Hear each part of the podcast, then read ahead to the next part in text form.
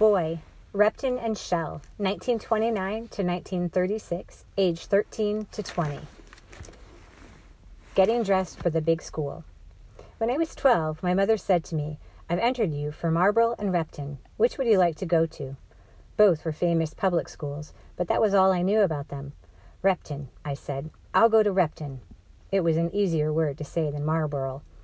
Very well, my mother said. You shall go to Repton. We were living in Kent then, in a place called Bexley. Repton was up in the Midlands, near Derby, and some 140 miles away to the north. That was no, of no consequence. There were plenty of trains. Nobody was taken to school by car in those days. We were put on the train. I was exactly 13 in September 1929 when the time came for me to go to Repton.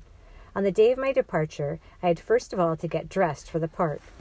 I had been to London with my mother the week before to buy the school clothes, and I remember how shocked I was when I saw the outfit I was expected to wear. I can't possibly go about in those, I cried. Nobody wears things like that.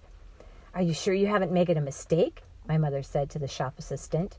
If he's going to Repton, madam, he must wear these clothes, the assistant said firmly.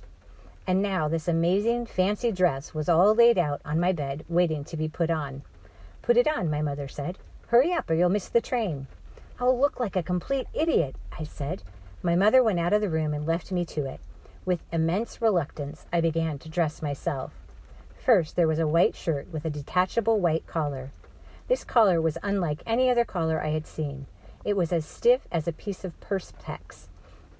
At the front, the stiff points of the collar were bent over to make a pair of wings, and the whole thing was so tall that the points of the wings, as I discovered later, rubbed against the underneath of my chin. It was known as a butterfly collar. To attach the butterfly collar to the shirt, you needed a back stud and a front stud. I had never been through this rigmarole before. I must do this properly, I told myself. So first I put the back stud into the back of the collar band of the shirt.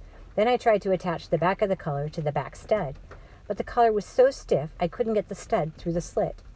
I decided to soften it with spit. I put the edge of the collar into my mouth and sucked the starch away. It worked. The stud went through the slit, and the back of the collar was now attached to the back of the shirt. I inserted the front stud into the one side of the front of the shirt and slipped the shirt over my head. With the help of a mirror, I now set about pushing the top of the front stud through the first of the two slits in the front of the collar.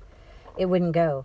The slit was so small and stiff and starchy that nothing would go through it. I took the shirt off and put both the front slits of the collar into my mouth and chewed them until they were soft. The starch didn't taste of anything. I put the shirt back on again, and at last I was able to get the front stud through the collar slits. Around the collar, but underneath the butterfly wings, I tied a black tie, using an ordinary tie knot. Then came the trousers and the braces. The trousers were black with thin pin-striped gray lines running down them. I buttoned the braces onto the trousers, six buttons in all. Then I put on the trousers and adjusted the braces to the correct length by sliding two brass clips up and down. I put on a brand new pair of black shoes and laced them up. Now for the waistcoat. This was also black, and it had 12 buttons down the front and two little waistcoat pockets on either side, one above the other. I put it on and did up the buttons, starting at the top and working down. I was glad I didn't have to chew each of those buttonholes to get the buttons through them. All this was bad enough for a boy who had never before worn anything more elaborate than a pair of shorts and a blazer. But the jacket put the lid on it. It wasn't actually a jacket, it was a sort of tailcoat, and it was without a doubt the most ridiculous garment I had ever seen. Like the waistcoat, it was jet black and made of a heavy serge like material. In the front, it was cut away so that the two sides met only at one point, about halfway down the waistcoat.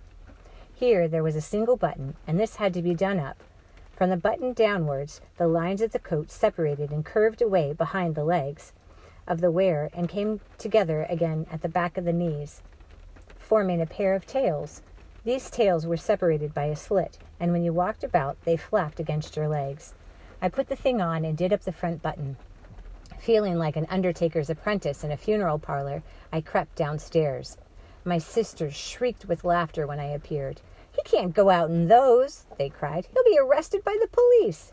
Put your hat on, my mother said, handing me a stiff, wide brimmed straw hat with a blue and black band around it.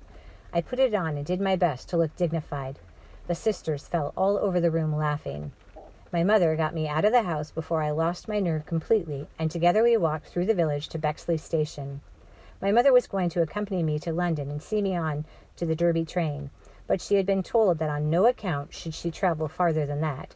I had only a small suitcase to carry. My trunk had been sent on ahead, labeled luggage in advance.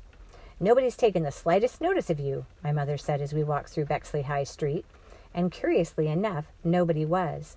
I have learnt one thing about England, my mother went on. It is a country where men love to wear uniforms and eccentric clothes. Two hundred years ago, their clothes were even more eccentric than they are today. You can consider yourself lucky you don't have to wear a wig on your head and ruffles on your sleeves. I still feel an ass, I said. Everyone who looks at you, my mother said, knows that you are going away to a public school. All English public schools have their own different crazy uniforms. People will be thinking how lucky you are to be going to one of those famous places. We took the train from Brexley, from Bexley to Charing Cross, and then went by taxi to Euston Station. At Euston, I was put on the train for Derby with a lot of other boys who all wore the same ridiculous clothes as me, and away I went.